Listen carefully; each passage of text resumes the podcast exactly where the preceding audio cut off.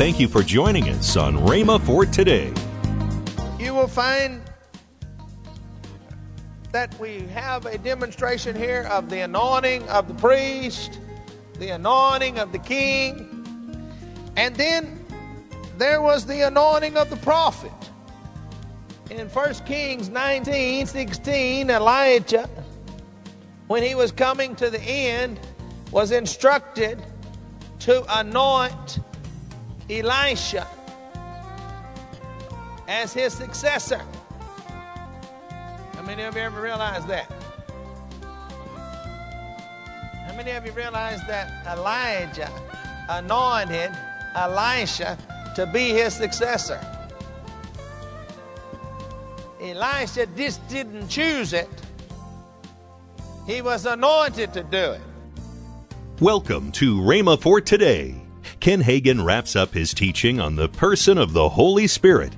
Also, later in today's program, I'll tell you about this month's special radio offer. Today's the last day for this special offer. Right now, let's join Ken Hagin for today's message. Now, the baptism of the Holy Spirit is sometimes referred to as, as the anointing or an anointing. How many of you ever heard that? In fact, in uh, it's referred to that way in 2 Corinthians 1 21 and in 1 John 2 27. And of course, we all know Acts 10 38 says how God anointed Jesus of Nazareth with the Holy, Holy Ghost and fire. Now, anointing in the Old Testament, and somebody that thinks in the Old Testament, the Jewish type mind, the Jewish mind, or one familiar with the Old Testament practices, will probably be the best way to say that, is uh, understands that the anointing represents a divine dedication and consecration to a holy office. Now, how many of you remember when you studied over in the Old Testament about when the priesthood was started? Aaron and his sons, when they were inducted into the priesthood, there was a mixture, a formula that was given by God, and they mixed it up, and it became a holy anointing ointment. How many of you know about that? This anointing was their consecration into the priest office. We see this in Exodus 30 and 30 and in Leviticus 8 12. Now, how many of you remember the story in the Old Testament about Israel having their first king? Anybody know what his name was? Saul. Now, when Samuel found Saul to anoint him to be the king of Israel, now you remember that I say when he found him, because if you go study the story, Saul had hid himself. How many of you remember that? To start out with such humility and end up with such arrogance is a bad way to go. Now, it says that, that Samuel, in 1 Samuel 10 1, took a vial of oil and poured it over his head. Now, the anointing oil that was used with Aaron and the, when he was anointed, it says that it flowed down over his beard and on his garment and dripped off on the ground. Any of you read that in there? Now, when Saul was rejected as king and Samuel went down to Jesse's house, and he anointed David as the king of Israel, you will notice that Samuel took the horn of oil and anointed him in the midst of his brethren. And the Spirit of the Lord came upon David from that day forward. That's found in 1 Samuel 16 13. Now, you will find that we have a demonstration here of the anointing of the priest the anointing of the king, and then there was the anointing of the prophet. In 1 Kings 19 16, Elijah, when he was coming to the end, was instructed to anoint Elisha as his successor. How many of you ever realized that? How many of you realize that Elijah anointed Elisha to be his successor? Elisha just didn't choose it. He was anointed to do it. Now, I want you to understand with the anointing, you are anointed to do to an office. You can be anointed to an office, which can be a fivefold ministry office, or you are anointed to serve in the body of Christ as the believer is supposed to do. Now, we only think about people being anointed to stand in what we call the fivefold ministry office, but you are anointed to stand in the office of a believer.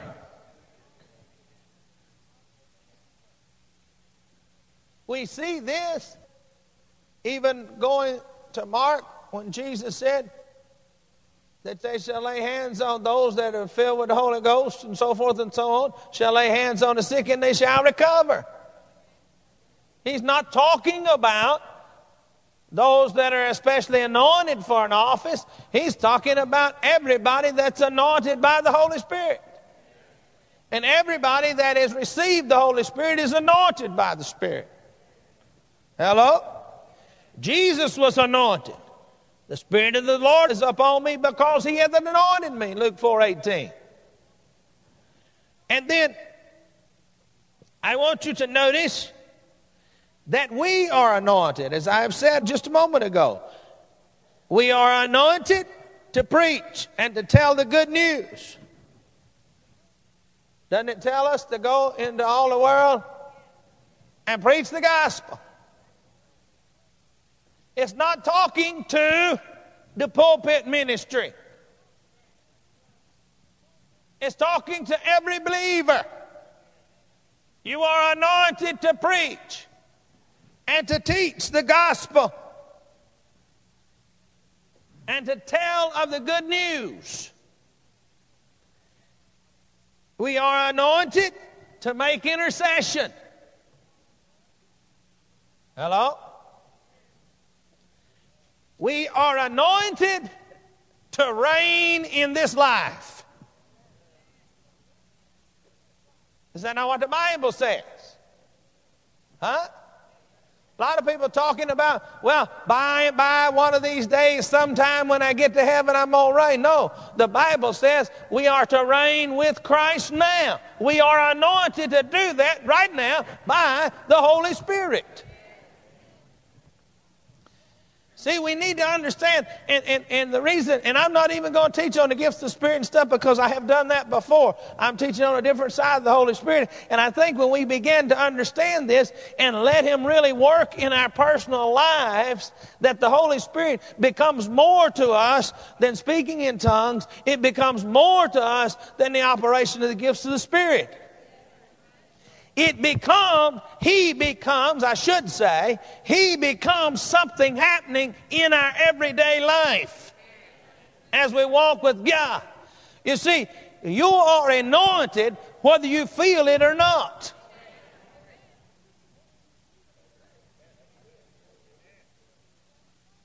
Whether you feel anything or not, you are anointed. Well, act like it. See, we tell people all the time that whether they feel saved or not, if they've asked for forgiveness and they're living right in the sight of God, and we give them the scripture and so forth, they're saved no matter what the devil's telling them. Well, I want you to understand that no matter what anybody's saying, the devil's whispering in your ear, the circumstances of life or whatever, you are anointed. Then act like it, live like it, talk like it. Minister like it. Because we are all ministers unto Him. Every member a minister. Every member of the body of Christ is a minister in his place to do what God has called him to do. Because it takes every member of the body of Christ working where he is supposed to work to make it all fit together. And Paul describes it as a body, as the body fits together, then it works. And you know what? If you happen to be the fingernail on the little finger, you are still anointed and you're part of the body. You let somebody pull that little fingernail off and you find out how, how it affects the whole body.